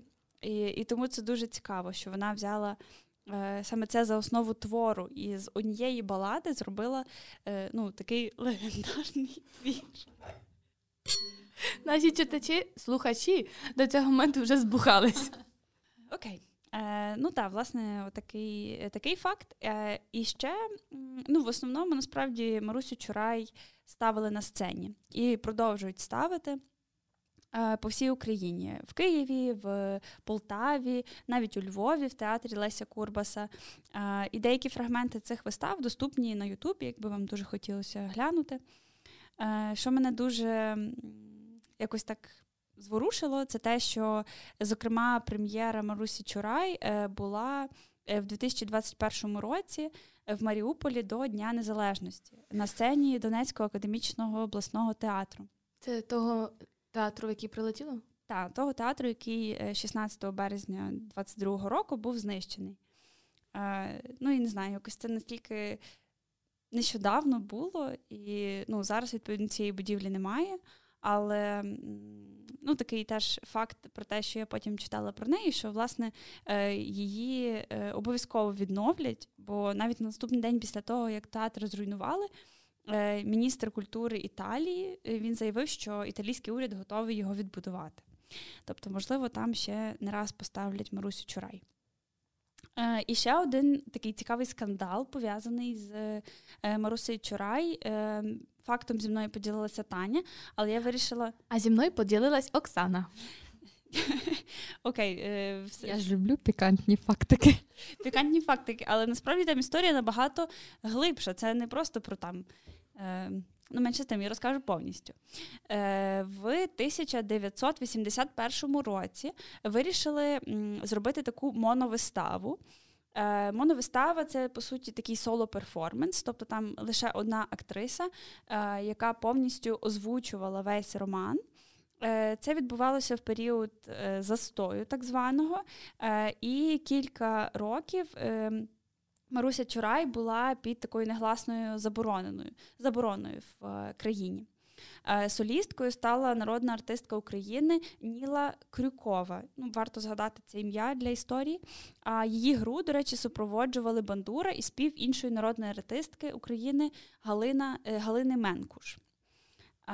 От, Коли е, робота над моновиставою почалася, е, Нілу е, відразу гостро розкритикували. Зокрема, керівництво філармонії, в якій вона працювала на той час. З нею проводили так звані профілактичні бесіди КДБ України. Вона зазнавала такого тиску, якогось певного цькування від своїх колег. І сам текст вистави неодноразово піддавали такому. Ем, ну, неодноразово зачищали від таких недвозначних національних е, моментів. Але, попри це все, прем'єра таки відбулася в березні 1982 року. Е, і тут теж не обійшлося без сюрпризів. В останній момент, буквально за півгодини до вистави, е, її локацію було перенесено. З колонного залу філармонії Київської до будинку культури заводу Арсенал. Е, власне, коли це зробили, е, в останній момент розраховували на те, що публіка е, розійдеться і ніхто не піде в оцей будинок культури. Але натомість аудиторія дуже чекала події, вона була такою очікуваною і резонансною, і символізувала навіть такий своєрідний спротив української інтелігенції. Тому майже пів тисячі людей тоді вийшли з залу філармонії і пішки пішли до е, нової локації, до будинку культури. Е, і там прем'єра відбулася при повному аншлагові. Люди сиділи в коридорах, в проходах, е, ну бо зала була значно менша. І після того, як вистава закінчилася, півгодини стоячи, аплодували актрисі головній, її акомпаніаторці і авторці роману Ліні Костенко. Е, от. Ну І це такий теж своєрідний символ е, якогось певного опору на той час і протест проти того, як утискали культуру. Е, Ну і вже тоді сталася оця пікантна подробиця, коли під час е, аплодисментів Ліна Костенко піднялася на сцену і попросила вийти до людей директора Київської філармонії. Е, Власне, він тоді ініціював і очолював весь той рух проти Марусі Чурай. Е, вона йому сказала: вийдіть на світло, я хочу побачити, ви людина чи провокатор. Е, директор вийшов на сцену. Коли він підійшов до Ліни, вона дала йому три ляпаси за себе, за Нілу Крюкову і за Мрусю Чурай. Як це вона встигла три? Ну, типу, зазвичай після першого ти ухиляєшся і відходиш. Він А от провокатор, а не людина просто. Це ж ухилявся. реакція, швидкість неї. Та, ну це ніби Мощно. якийсь кадр з фільму. Типу, ти, я собі це уявляю і ну так дуже мальовничо. Але як це поетично? Навіть, навіть ляпаси в неї вийшли такими, такими не знаю, ар... блін, не знаю, легендарними чи що. Ну, але серйозно, такими поетичними, правда? Бо навіть те, що вона дала ляпас за Марусю Чурай, це ж це дуже круто. Епатажно. Епатажно. От, ну і на той час цей вчинок сколихнув Київ, і ну, відразу рознеслася ця історія по різних середовищах, її дуже довго обговорювали. Вона стала такою собі притчею. Е, після цього актрису ще неодноразово закликали на допити в КДБ, е, звинувачували її в цих націоналістичних акцентах, е, і виставу було заборонено. Е, До речі, сама ж Ніла згадувала пізніше в інтерв'ю, що вона була готова до цієї заборони і до того, що прочитає Марусю лише раз. Ем, Але згодом, в 1987 році, тобто через 5 років після прем'єри, е, в добу вже перебудови, моновиставу Марусю Чурай е, повернули на велику сцену. Ем, І українську, і світову. Зокрема, зараз на Ютубі є доступний запис, який зробили в 1989 році під час гастролей е, в Канаді і в США. Е, От, тому рекомендую вам послухати цей запис. Е, Насправді голос цієї Ніли е, він досить такий низький і е, низький і такий досить торжественний, навіть не знаю, як це сказати, але вона насправді вклала всю душу в цю виставу, і це помітно. В лютому ми з вами читаємо танго смерті Юрія Винничука. Я знаю, що деякі наші слухачі привіт Катя чекали цього автора, і ось він вже настав. Події роману розгортаються у двох сюжетних зрізах: у довоєнному Львові та в часи Другої світової війни четверо друзів, українець, поляк, німець і єврей. Боже, це починається як анекдот.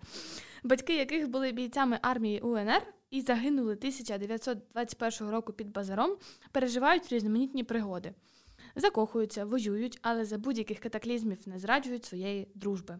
Паралельно у наші дні відбуваються інші події з іншими героями, і лише в фіналі ці обидві сюжетні лінії, можливо, зійдуться. Читайте з нами, куштуйте Father's Wine з нами, слухайте нас та долучайтеся до обговорення в коментарях. До зустрічі в лютому і слава Україні!